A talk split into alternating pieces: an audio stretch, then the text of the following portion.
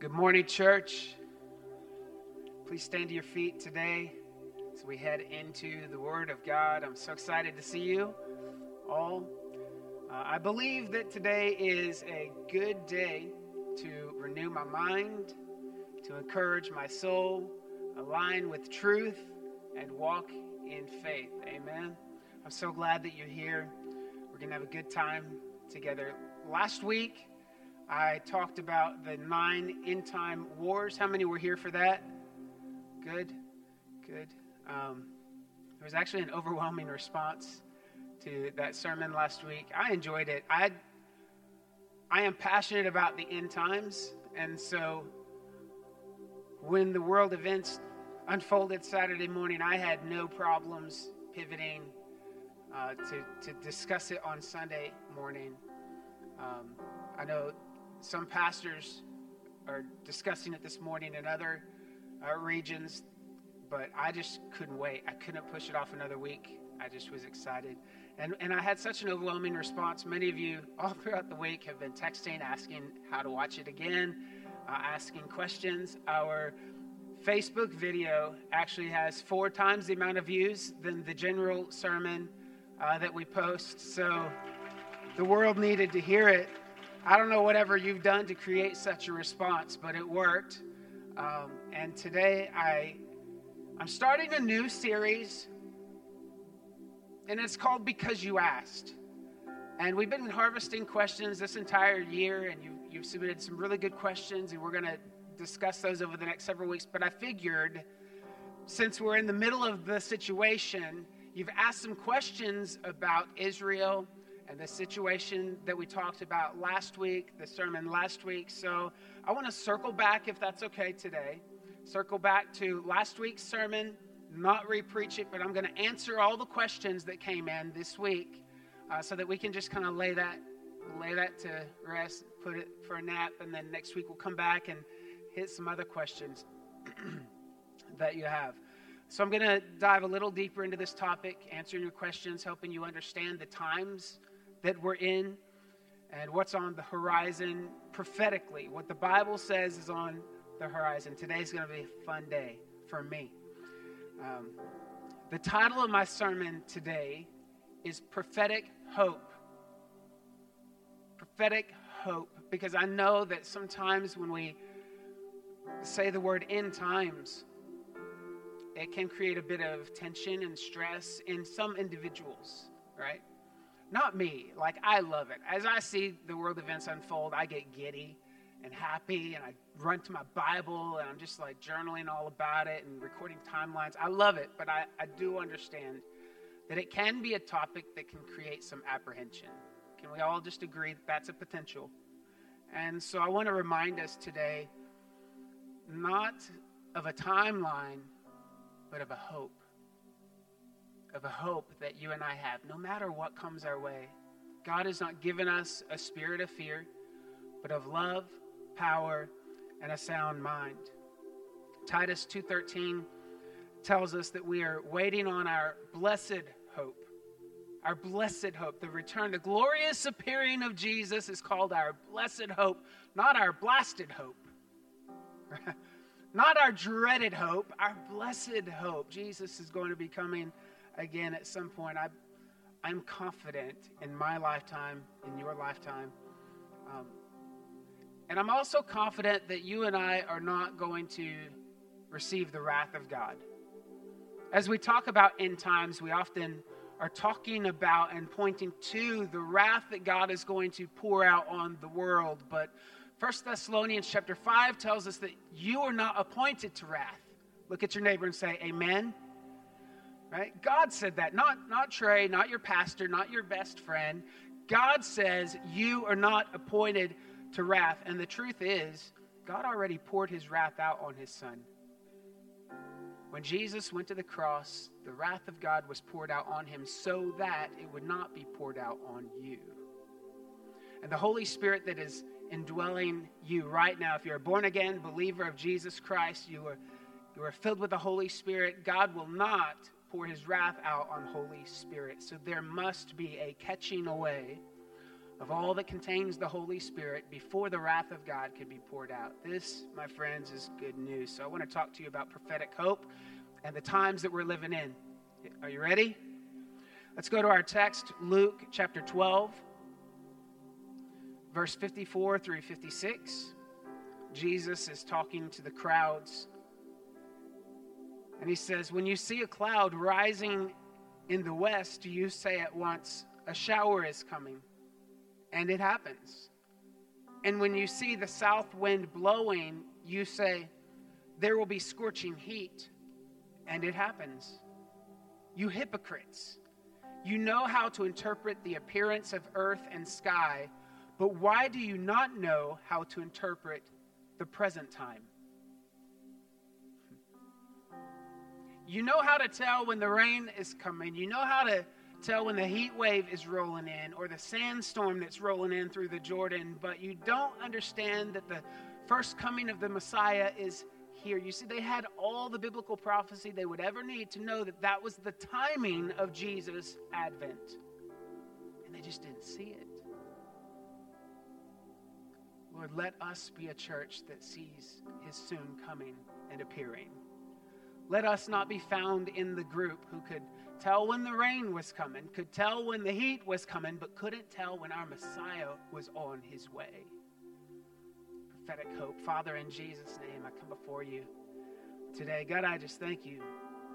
God, I thank you that there is nothing on planet Earth that catches you by surprise. There is nothing that doesn't sift through the hands of our Creator. God, I ask that you would allow us to be found faithful in trusting you in this season, in every season. God, in this sermon today and this talk today, would you give us eyes to see, ears to hear, and courage to stand? In Jesus' name, I pray. Let the church say, Amen. Before you sit down, why don't you fist bump two or three people, say hi, get them talking, ask them what they're having for lunch.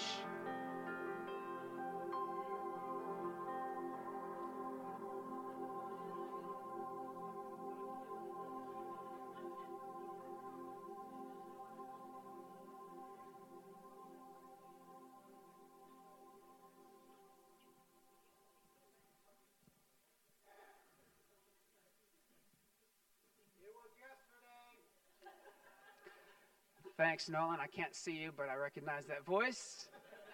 Nolan, is everyone seated? Because I can't see a thing with these. These. I do see some lights right here, um, right in front of me. How many of you wore these glasses yesterday? Okay. How many of you are now uh, having an eye injury because you didn't wear the glasses yesterday? Anyone? Did, did you like the eclipse? I love I love the eclipse. It's called a uh, what a ring of fire eclipse, and uh, which is kind of exciting, you know. When well, gosh, I could get on a tangent really quick. That there's a, a ring of fire eclipse right now uh, in the month of October when we sense that something is coming, and ring of fire is a term that is used in the delivery of a child. Just before the baby is born, the, the ring of fire is the pressure uh, that a woman feels as the head begins to crown. And uh, I believe that Revelation 12 talks about a baby that's going to be born and be caught up in the air. And I believe that uh, the bride of Christ, the sons and daughters, are soon going to be revealed on planet Earth. And um, anyway, so I, I love these glasses. I was watching the eclipse multiple times. I was driving with my wife, and so I would pull over every few minutes trying to catch a glimpse. And we went to a nursery, and we went to different parking lot behind a store, and then I had to turn the car around because neither she nor I wanted to get out of the car. So I would turn for the right angle for her to see it, and then I would turn the car for me to see it. And then we would continue on. We were trying to get home and just would pull over to, to see it. I did honestly, if I'm being honest, I did look at it a couple of times without the glasses. I, yeah, and I still can see. So I don't know if that's a myth or not, but I just looked at it really close and looked away. My eyes started burning, and I realized, I realized that I needed the glasses to see. And so today I'm asking you to put on your end time prophecy glasses to see the things that the world can't see Because when we look through the lens of Bible prophecy, things start to make sense. When we look through the lens of the world or whatever contemporary news outlets are saying or whatever we happen to be reading on our X feed or Facebook feed or whatever it is that you follow, if we just look through the world's perspective, it looks like the world is falling apart. I mean, it has looked like that since 2020. Can I get an amen from everybody in the room? It's only getting worse.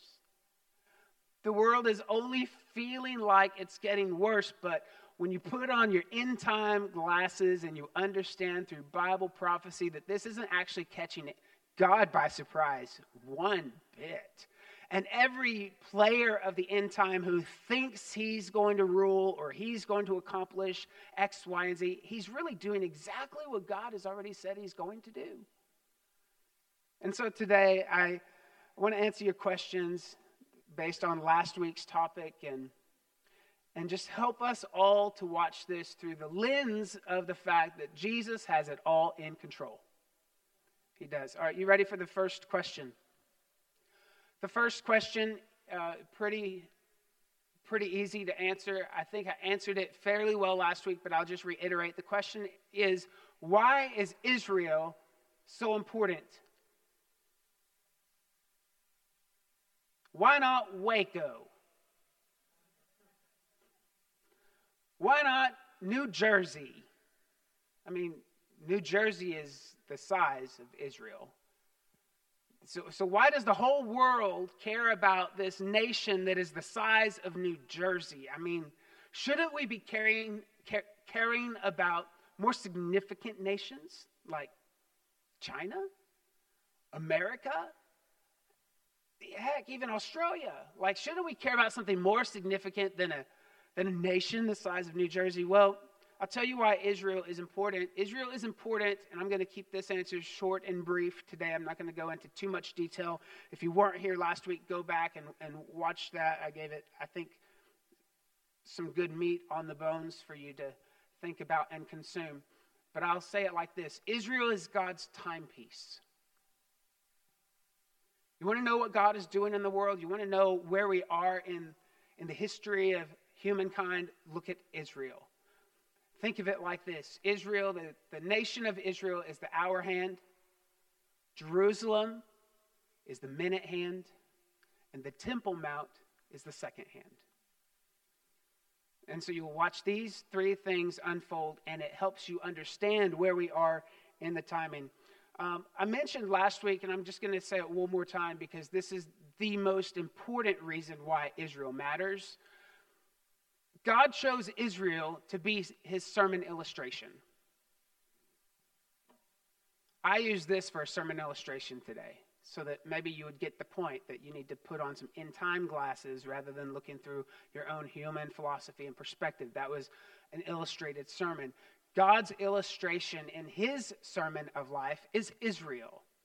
He uses Israel to prove to the world that God is real. That's why God defends Israel, not because he likes their accent, not because he likes the Hebrew language, though I think maybe we're all going to be speaking Hebrew in, in eternity. Hebrew is one of the only languages that does not have any profane, profane words in it at all. If you grow up in Jerusalem, I'm, I'm told this uh, by a family member here in the church. He grew up in Israel and he didn't know any swear words because Hebrew doesn't have swear words, so to swear, he had to learn other languages. Um, but I love the Hebrew language, but guess what? That's not why God protects Israel, because it has a clean language. Who cares? It's not because they're pretty people, wealthy people, wise people. None of that. He protects Israel so that he can make himself known. God made a promise that he was going to protect them and he's going to stick to his promise. Now listen, Malachi 3 6 says this For I am the Lord, I do not change. Therefore, you are not consumed, O sons of Jacob. The day that you see Israel consumed is the day that God changes. This is why we break historical records and we have a people returning to their homeland, not once, but twice with the same language and same culture, and they're brought from the ends of the earth, not because they're resilient, and they are resilient. They're wonderful people, but because God is God. And God said, I will not allow this nation to be consumed as long as I sit on the throne. As long as there are stars in the sky, as long as there is air to breathe, I will not allow Israel to be consumed. So you can take this to the bank. No matter what wars break out from now to the end of the age, Israel will never be consumed. And it's not because Israel is so moral. It's not because Israel is God's favorite. It's because God has a covenant with Abraham and God is using Israel as his sermon illustration so that the world knows God still reigns. That's why Israel is important. Now, you you can say, I, heard someone this week ask the question when you say I stand with Israel, what, is, what are you meaning by that? Are you standing with political Israel? Are you standing with spiritual Israel? Are you standing with the morality of Israel? Are you standing with the land of Israel? When you say I stand with Israel, what does that mean? Because it means a whole lot. And I thought about that and I thought that's really a brilliant question. But to answer it, I have to go to the Word. And I found that when God stands up for Israel, God doesn't separate political Israel or land Israel or moral, Israel or governmental Israel. God stands up for Israel. Now, that also means that God punishes Israel. he holds them accountable for certain things. So when I say I stand up for Israel, that doesn't mean that I think Israel makes all the right decisions.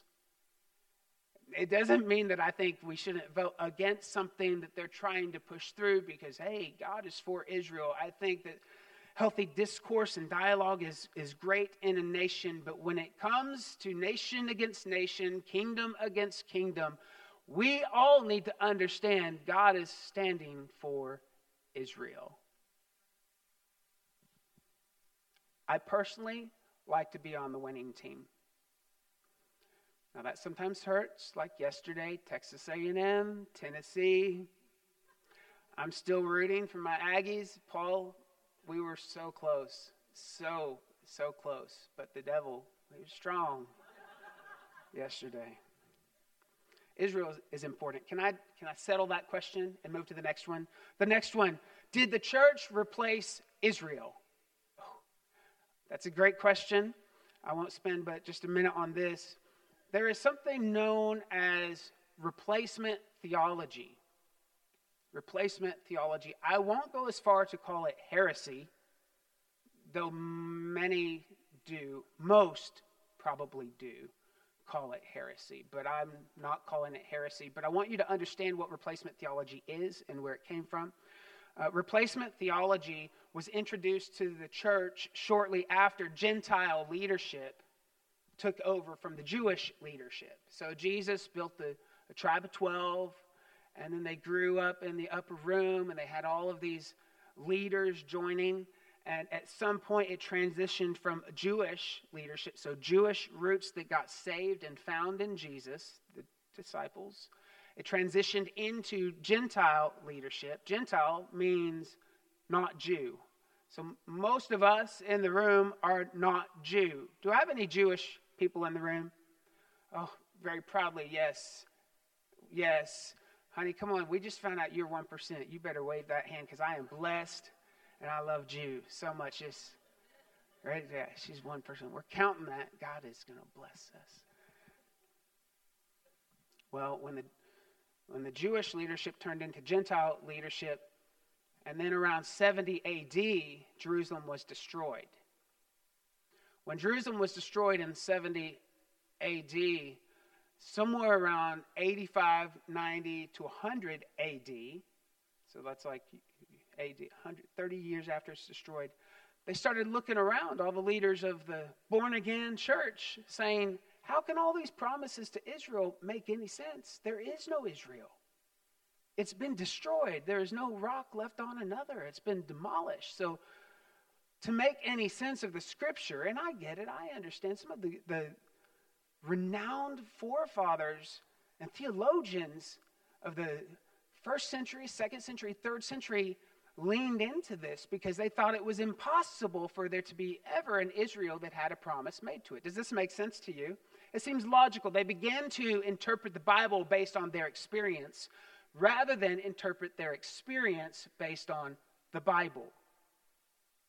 So that's where we get replacement theology. According to replacement theology, um, after Pentecost in Acts chapter 2, the term Israel, found all throughout the Bible, refers to the church, not to Israel. Um, they would say that the Jews are no longer the chosen people, that the church is the chosen people. They're no different than any other national group. Um, they would say the Jews are no different than the English, than the French, than the Spanish. It's just a group of people.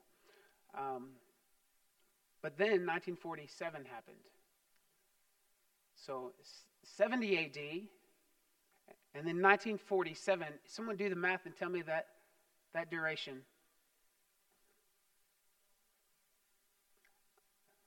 Ish, okay, like 1870. Yeah. So 1900 for 1900 years there was no Israel. And the the thought of the day for 1900 years was that the church got all the promises for Israel. But then 1947 caught everybody by surprise. Israel in a day became a nation. And suddenly, all the Bible scholars who thought they knew everything had to reevaluate what they thought they knew. Because now there's actually an Israel that the promises apply to. And so we learn from that point forward that, yes, God still chose the Jews, and He's still protecting them today. Think about this May 14th, 1947, they were established as a nation in one day. May 15th, in one day, they were attacked by several nations. Didn't even have an army. They were 24 hours old as a nation, and they still won. Tell me God is not fighting for them. 1967, Six Day War. Then in 1973, we have Yom Kippur. So many times, God is over and over and over protecting his people. 2021, there was an 11 day war. They ended up ceasefiring and pushed, kicked that can down the road. I think we see the fruit of that now that's happening. How many days? We're eight or nine days into this current war in Israel. I don't know what all is going to develop, but I will tell you this God has always and he will always fight for Jerusalem. So the church matters, but so does Israel.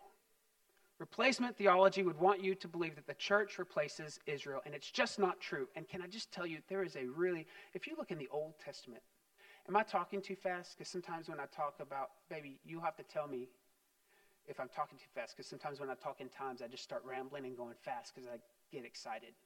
In the Old Testament, there are so many foreshadowings of the rapture and the church and Israel. It's, it's amazing. Go back this week and read the story of Jacob, Leah, and Rachel. All right? This is a type and a shadow of Jesus, the church, and Israel. All right? Who did Jesus come for? When Jesus showed up, he came for the lost house, lost tribe of Israel. All right? He came to win Israel. Israel rejected him. They knew not his own. Then Stephen was stoned. Thankfully, Stephen, you got stoned. I'm sorry you went through that, but because you got stoned, the message then went to the Gentiles and the church are now grafted in. And Jacob wanted the younger sister. He, he wanted the younger sister. He went to Laban and was working for the younger sister. He got married to who he thought was Rachel. And they do the married thing and wake up the next morning, and he realizes I wasn't given the one I wanted, I was given the other sister. So he goes to his uncle and says, I, I, want the other one. And he says, You have to work another seven years for Rachel. He was given Leah, he wanted Rachel. He got Leah, had to work another seven years for Rachel. Jesus came for Israel, got us, loves us. We're still cute. Still wants us. It's all right. Don't get offended that he, he loved the other one more. It's just, we're the older sister. The church is the older sister. The Jews are going to be the younger sister, right? Because they're going to come to know him last. Jesus still has seven years to work for the other sister. He's got us, and there's a, a point where he's going to he's to rapture us, and he's going to take that seven years to fight for Israel and to win Israel to his heart. So the question is Did the church replace Israel? You can boldly say, No. No, it didn't. All right, next question. Uh, could this war become the war of Gog and Magog? Or Gog and Magog? Anyone wonder that this week? You've been watching this unfold. You've been wondering, could this current war become the war of Gog and Magog? Last week, I talked about nine end time wars. If you weren't here, uh, you'll have to go back and listen to that for this all to make sense, I suppose. But the war of Gog and Magog, there's actually two of them. There's one that's going to happen towards the beginning of the tribulation or before the tribulation. You can find that in Ezekiel 38 and 39. And this war that we're currently seeing in Israel is looking like it potentially could become Ezekiel 38 war. And the question again is could this war become the war of Gog and Magog? Go with me. Let's read about this war real quick so you can look at it through end time eyes and know who all the key players are. Let's read Ezekiel 38. I'm going to walk you through this war very quickly. Ezekiel 38, verse 3 through 6. Thus says the Lord God Behold, I am against you, O Gog, chief prince of Meshech and Tubal. And I will turn you about and put hooks into your jaws, and I will bring you out, and all your army, horses and horsemen, all of them, clothed in full armor, a great host, all of them with buckler and shield, wielding swords. Persia, Cush, Put are with them Persia is Iran. Cush is Ethiopia. Put is Libya. Persia, Cush, Put are with them, all of them with shield and helmet. Gomer and all his hordes. Beth Togarmah from the uttermost parts of the north with all his hordes. Many peoples are with you. So we see here in the opening story of Gog and Magog, there are going to be armies from the north, armies from the south, and armies from the east. I had to do that. Never eat slimy worms. Sorry. From the east. Okay. Then we jump down to verse 10. Thus says the Lord God, on that day, thoughts will come into your mind, and you will devise an evil scheme and say, I will go up against the land of unwalled villages. I will fall upon the quiet people who dwell securely, all of them dwelling without walls and having no bars or gates to see spoil and carry off plunder. This is the motive of why Israel is going to get invaded by these nations to see spoil and carry off plunder. To turn your hand against the waste places that are now inhabited and the people who were gathered from the nations who have acquired livestock and goods, who dwell at the center of the earth. Sheba and Dedan, that's Saudi Arabia, Sheba and Dedan and the merchants of Tarshish, Tarshish and all its leaders will say, have you come to see spoil? Have you assembled your hosts to carry off plunder, to carry away silver and gold, to take away livestock and goods, to seize great spoil? You will come up against my people. I think that's verse 15. You will come up against my people Israel like a cloud covering the land. In the latter days, I will bring you against my land, that the nations may know me when through you, O Gog, I vindicate my holiness before their eyes. This is the purpose. Everyone wants to know what is the purpose of the war? It's right here in Ezekiel 38, verse 16. I will bring you against my land. He's going to put a hook in the jaws of the leaders to the north, to the leaders of Russia, the leader of Turkey. He's going to put a hook in their jaw drag them down into Israel. God is going to bring them into a battle. And the question is why? Why is he doing that? So that the na- nations may know my name. God is going to prove himself God there in Israel. How does the war end? Let's read that, verse 18 and 19. But on that day, the day Gog shall come against the land of Israel, declares the Lord God, my wrath will be roused in my anger. For in my jealousy and in my blazing wrath, I declare, on that day there shall be a great earthquake in the land of Israel. I will summon a sword. Sorry, verse 21. I will summon a sword against Gog on all my mountains, declares the Lord God. Every man's sword will be against his brother. So he's going to create confusion in the armies. They're going to turn on each other. With pestilence, so some kind of disease outbreak among the troops, and bloodshed, I will enter into judgment with him, and I will rain upon him and his hordes and the many peoples who are with him torrential rains and hailstones. So it looks like maybe there's going to be a meteor shower of some sort whenever these armies all come together to fight Israel. Uh, maybe there's going to be some kind of volcanic eruption that happens because what is going to rain on them is fire and sulfur. I don't want to sign up for that army. Verse 23 So I will show my greatness and my holiness and make myself known in the eyes of many nations. Then they will know that I am the Lord. Okay, that's the Battle of Gog and Magog. There are five primary nations that we're going to be watching as the time develops. Uh, you could watch Russia in this invasion. I don't know if it's Putin or not. I wouldn't be so cavalier as to say that he is Gog. I would not say he's the leader. Um, the leader of Russia will be Gog. I just don't know if Putin will be the leader when this war comes to pass. Uh, but the leader of Russia will have a hook put in his jaw, and he will be dragged down into Israel um, with Turkey, with Iran, and Libya, northern Sudan, and the nations, nations of Central Asia. So that's who we're watching for Gog and Magog. So the question was Is this war the Gog Magog war? The answer is not yet. We don't see these nations involved.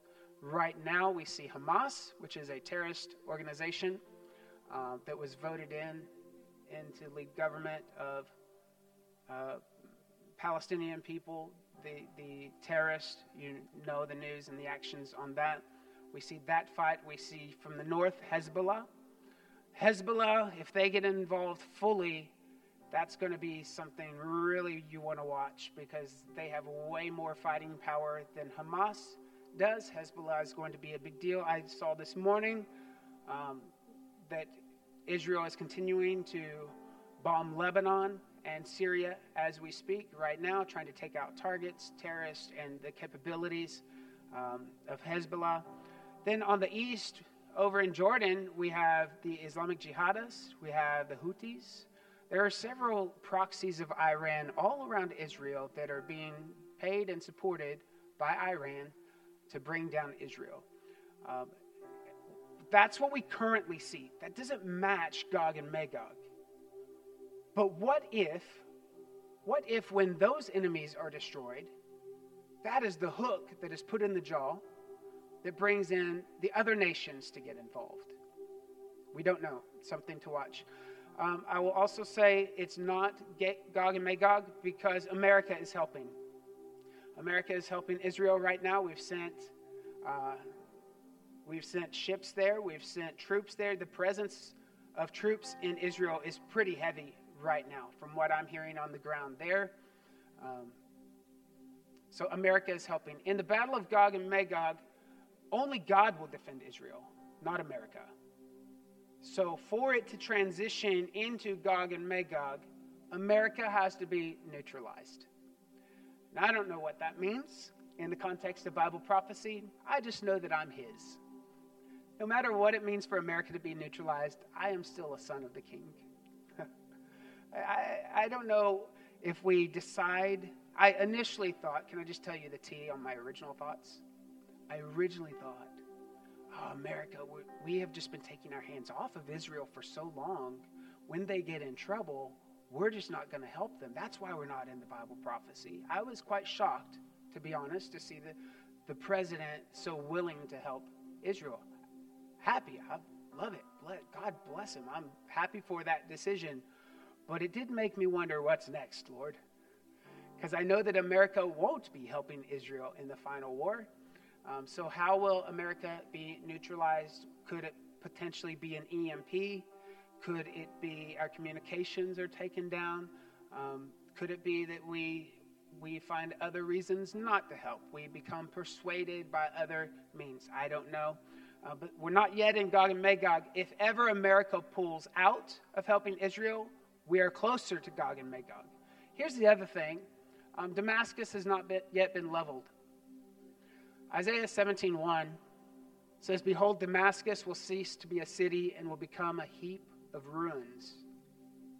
Got into a little debate with a friend of mine who retired military.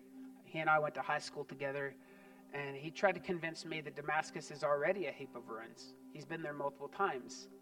And I said, Oh, I, I understand that. It's totally, it's poverty, it's demolished, it's trash. I get it. But the Bible says it's going to be uninhabitable. It will cease to be a city. It didn't say it was just going to be a low grade city, it said it's going to cease to be a city. That tells me that chances are high that at some point in a war, that Damascus is going to find a nuke on its front porch and it's going to be flattened. So when I think of the war, I pray often for the people of Damascus. There are God fearing, loving, wonderful people in Damascus. I pray for them often, but that's not actually who I worry about. I worry about the people that don't yet know him. The people that, if that were to happen, as Bible prophecy says it's going to, they will spend eternity in hell. That should be our focus and our concern. I believe that Damascus will probably be destroyed. This is just my opinion. Don't take it to the bank because that check won't be cashed. My opinion is that Damascus will be destroyed before Gog and Magog happen. In fact, that bomb could be the hook that brings Putin in. Um, I, I, I say that it's not currently Gog and Magog, but I do believe it very easily could be heading in that direction. Yesterday, I saw an article. I brought a picture. Were we able to get that picture? I saw this and chills went all over me. It says Iran warns Israel of huge earthquake, hence Hezbollah ready to join the fight. Now, Iran is, is warning Israel of a huge earthquake, and their justification is when we unleash Hezbollah, it's going to shake your world. That's, that's what they mean. That's what they're talking about. Like, get ready for Hezbollah, yo. It's going to be a great earthquake. But when I saw the word great earthquake, I was like, wait a minute, I've seen those words. I went back to Ezekiel 38, verse 19. For in my jealousy and in my blazing wrath I declare, on that day there shall be a great earthquake in the land of Israel.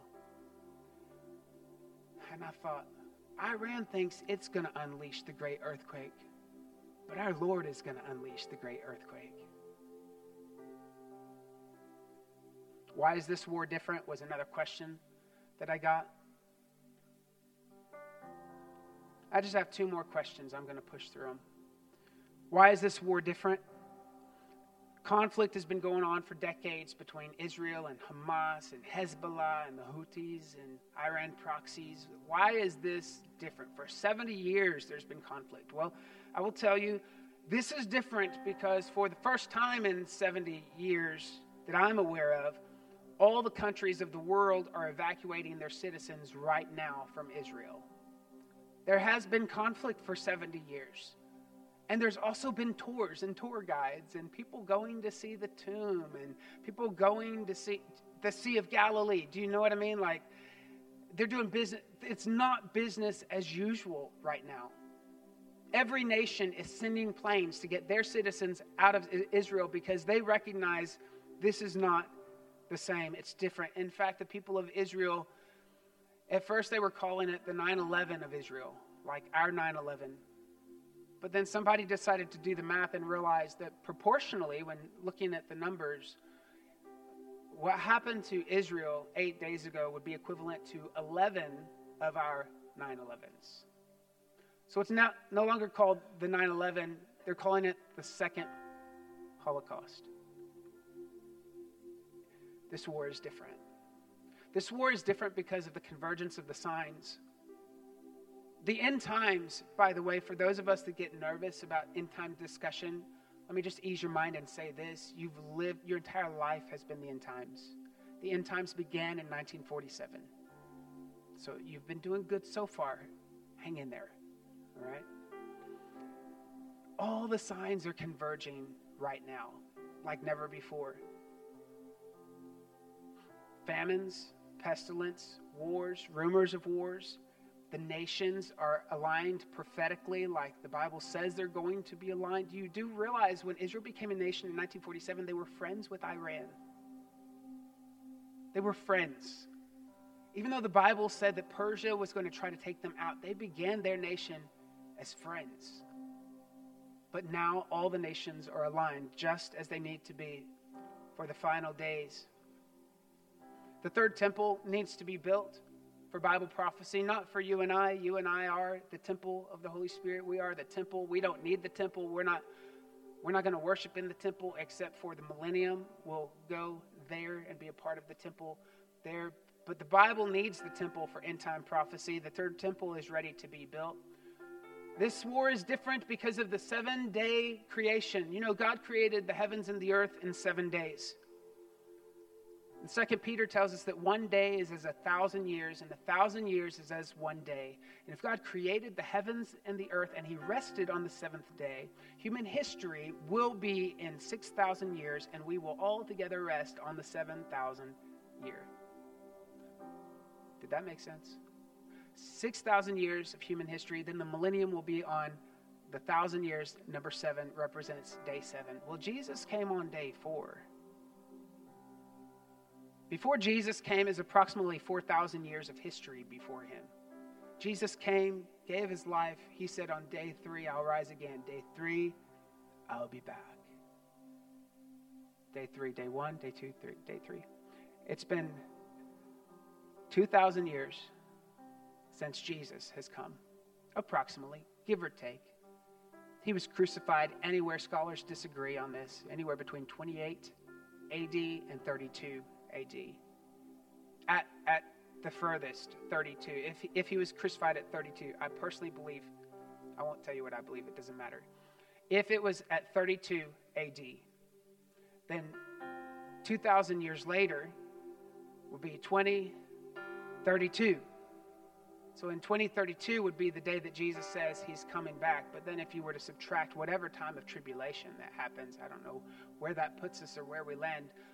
I'm just saying that time is running short, church. Jesus is coming back soon. Lawlessness is the sign of the end. A one world economy is a sign of the end. Being a cashless society is a sign of the end. You, you, all of this has been ramping up in the last three years with a feverish pitch, going faster and faster and faster. A one world government is a sign of the end. Technology has to be right where it's at today to be considered the end times. The Bible said 2,500 years ago that there would come a day when something happens to people in Jerusalem and it's instantly seen all over the world.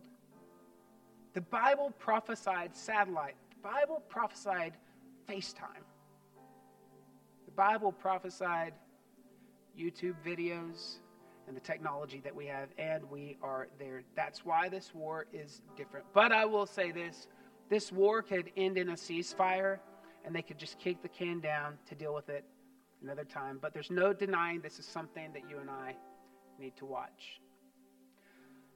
Next question. I know you're all wondering this question. Should I prep Pastor, what do I do? Should I prep? Well, let me just tell you if I could, I, I love prepping so much. I, you can't love the end times and not love prepping, okay? I wanted to create a YouTube channel called Pastor Prepper. I never did it. I never did it, but I thought I'd be good at it.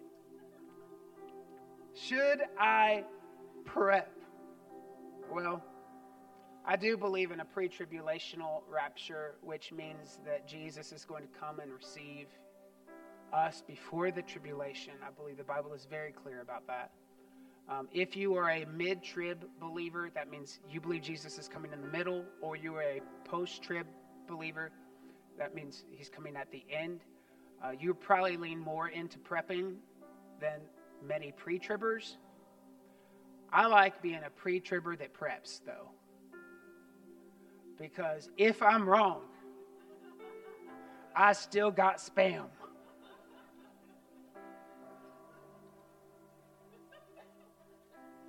But I, I really honestly quite I'm I am just sure of a pre-trib rapture, but here, here's the thing we need to all understand. That doesn't mean that we won't experience hardship, destruction, chaos, civil unrest. America could fall before Jesus comes back. I'm not suggesting that it is, I'm saying that it could. The Bible promised to rescue us from tribulation. Like the end of the, Jacob's trouble. When God shifts his time from the church to Jacob, he don't need us anymore. That's why he's calling us out. He's going to focus on Jacob. But we could all still go through some very perilous times. So, should you prep? Well, think about the snow apocalypse.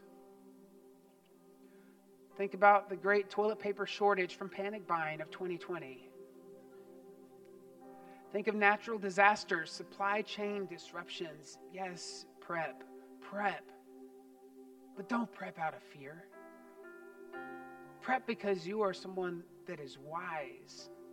You're planning for the future. You're planning not just to take care of yourself, but to be a blessing to other people. That's why I'm not afraid to tell you that I prep. You come knock on my door, you're going to get some of it. I'm going to give you some. That's, that's why I prep. Now, at some point, I don't know if I could feed all of you. So we need some more preppers in the room. Proverbs 6 says, Go to the ant, O sluggard, consider her ways and be wise. The ant stores up food, planning for when there is no food. Prepping is biblical. Joseph, Joseph prepped. For seven years, he pulled in the grain during years of plenty because he knew seven years of famine was coming. Prepping is biblical. I, I know Christians that are so oversaved. They're like, you don't prep, that's lack of faith. I just trust God. Well, that's great, but what if God wanted me to buy spam? Water rice. Like, let's be wise and diligent and plan. And uh, I don't understand why in Proverbs 6, this is a side note, man, I just need to get off my chest. Do you realize every time the Bible talks about wisdom, it calls it a her?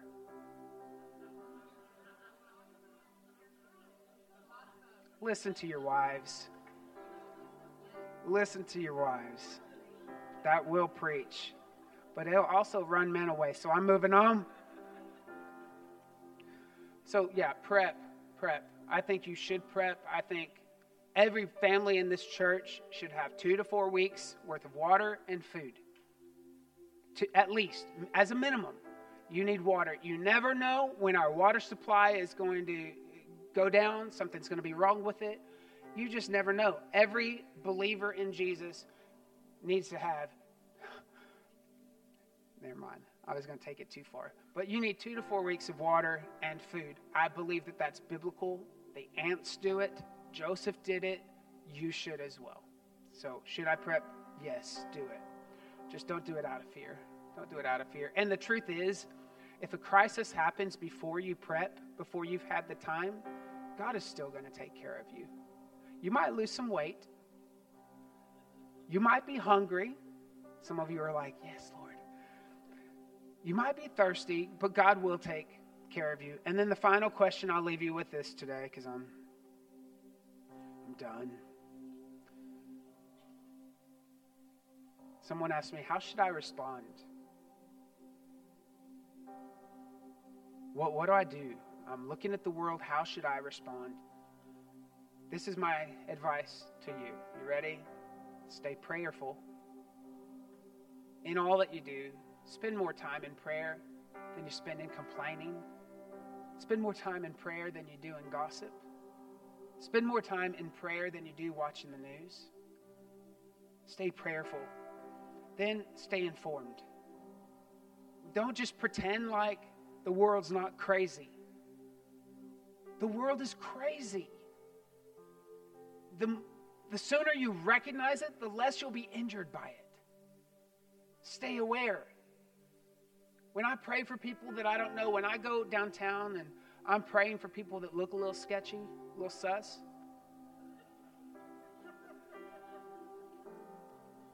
I pray for them with my eyes open. I don't, oh, Jesus, bless it. No, that ain't happening. I'm going to trust Jesus and pray with my eyes open. If you're ever up here, I'm usually watching you when I'm praying for you. In your case, I don't think you're crazy. I just want to see what Holy Spirit is doing on you. That's, that's the reason I do that. But we need to stay informed, keep our eyes open what's going on in the world. Don't pretend like the world's not crazy. It's crazy. But we're still okay. Someone asked me, Pastor, how do you stay informed? What are the news sources you go to? Can I share those with you? I like all is allisrael.com. A L L Israel. Allisrael.com. It's good sourcing for articles. Uh, you can dig deep to see where the articles come from and verify it's factual. Um, no telling what you're going to get on just mainstream media. I'm not trying to knock mainstream media. We have church members that work for mainstream media, and I thank God that they're planted there. We need people with integrity in in those systems, but I just don't get my news, all my news from there. All is allisrael.com is a good source. Rosenbergreport.tv is good. That's R O S E N B E R G report.tv. I also learn a lot from Amir Tsarfati on, on uh, Telegram. I'm going to spell his name. If you don't follow him, you must follow him. This bug is about to die.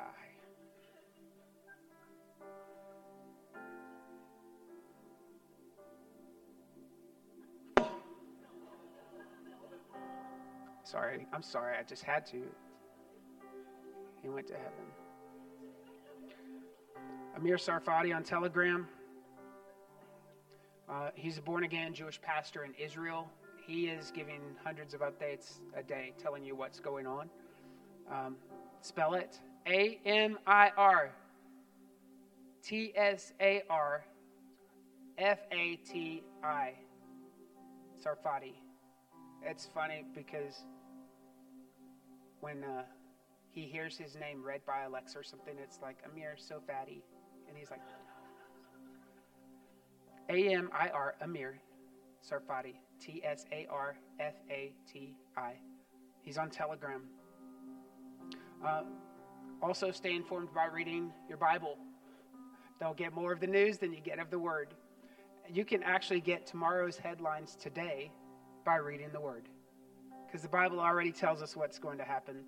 So I said, stay prayerful, stay informed. Someone asked, how should I respond? This is, i am telling you, stay prayerful, stay informed. The next one is stay loving. Stay loving. We know in the end of days that lawlessness is going to abound and the love of many will grow cold. We have no control over lawlessness.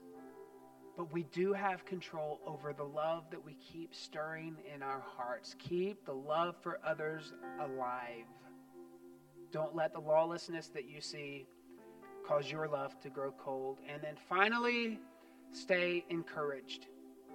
Stay encouraged. Every believer faces trials, hardships. You're going to be tested throughout this season, any season, every season, but stay encouraged.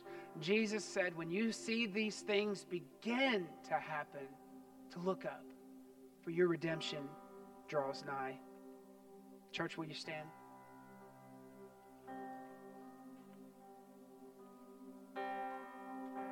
If you're thinking about going to college, go to college. The world needs you. If you're thinking about having a baby and you're married, have a baby or get married. If you're if you're thinking about losing weight, go to the gym. Don't wait for your new body. Do it today. Honor the body that God has given you. If you're thinking about getting out of debt, don't just pray that the rapture happens so you can don't keep racking up money. I know that's what you've all done. Jesus is coming anyway. Be found faithful to the end. Honor what God has given you. You still have a purpose, church. To the last breath that you breathe, you have a purpose. Whether Jesus is coming soon sooner or much, much later, you have a purpose. You and I have to be found faithful. We must continue to occupy because when the world gets its darkest, that's when the church is the brightest. Will you bow your head and close your eyes? I think I've answered all of your questions. If you've thought of more, feel free to email me. I love talking about this stuff. Catch me in the hall Call me during the week, text me, whatever. I want you to feel comfortable and understanding that the end times is God just proving to be God. God isn't going to sacrifice you to make his name great. He's going to elevate you. He's going to give you purpose. He's going to give you favor. God wants to, even in an economy that seems to be spiraling, spiraling down, God wants to give you prosperity and stability. So if you're here today, we've been talking about the end, and maybe you've not made Jesus the Lord of your life. That's step number one. That's how your future begins. Maybe you're watching online weeks, months, years down the road, you're listening to this sermon, and you thought, today's the day. Today's my day of salvation. Today is the day that I need to say yes to Jesus. Jesus came and he died on a cross for you. If it had only been for you, he still would have done it. So that you and I could be in relationship with our Creator, so that our sins could be forgiven. Every sin, every sin we've ever committed, every sin we're ever going to commit, it is washed by the blood and you're ready to say yes to Jesus, will you just raise your hand? No one's looking around. I just need to know who I'm praying for. You're ready to say yes to Jesus? Raise your hand so I know who I'm praying for this morning. And if you're watching online, you're ready to say yes to Jesus, just do something. Make a, a step of faith today. Put your hand on your heart, raise your hand, take a sip of your coffee, whatever it is, just let, let your body reflect the fact that you're saying yes to Jesus today. Church, can we pray this prayer? Heavenly Father, I admit that I'm a sinner in need of a Savior. I believe that Jesus Christ died on the cross for me, that he was placed in the grave and rose again on day three. I surrender to you today, God. I put my life in your hands. From this moment forward, my life will never be the same. In Jesus' name. If you just said yes to Jesus for the very first time, I want you to scan the QR code that's on the screen. It's also available at the information desk. If you're watching online and said yes to Jesus, we would love to hear from you as well. So please scan that QR code. Church, can we celebrate the decisions for Jesus today? Awesome. In two weeks, we have baptisms. Baptisms on the 29th of October. So, anyone that needs baptism, please sign up for that. It's on Sunday at 3 p.m. Is it 3 p.m.? 3:30 p.m. Baptisms at 3:30. Also, this Wednesday, I'll see you at Team Night if you're a volunteer on Team Exchange, 6:30 to 7:30 p.m. Now that you've been to church, Go be the church. God bless you. We love you. Have a good night.